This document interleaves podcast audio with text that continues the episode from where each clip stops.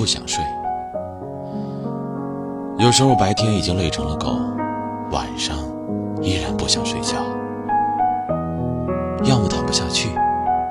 要么躺下去闭不上眼，就是要在电脑旁或者手机里，不是要工作，也不是要学习，不是要做什么艰巨的任务，就是想刷刷网页，斗斗地主，打打游戏，看看朋友圈，甚至啊，不知道自己在看什么。你有没有过这样的时候呢？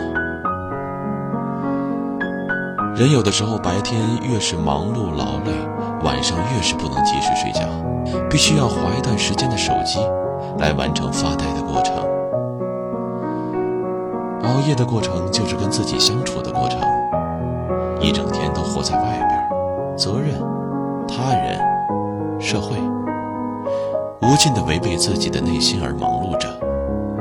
没有时间跟自己待着。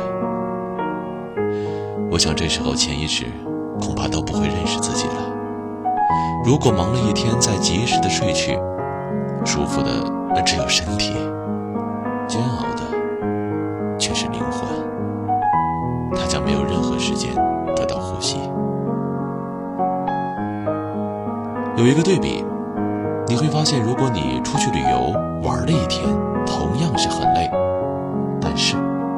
晚上躺下就很容易。很轻松的睡着了，不怎么熬夜，也不怎么玩荧屏，因为白天你的自我已经得到了完全的释放，不需要晚上来补偿了。但是如果你白天玩是因为照顾家人朋友而不怎么照顾自己，你晚上依然会想熬会儿夜，发个呆。所以，熬夜不在于身体是否劳累，而是心灵。需要发个呆，跟自己待着。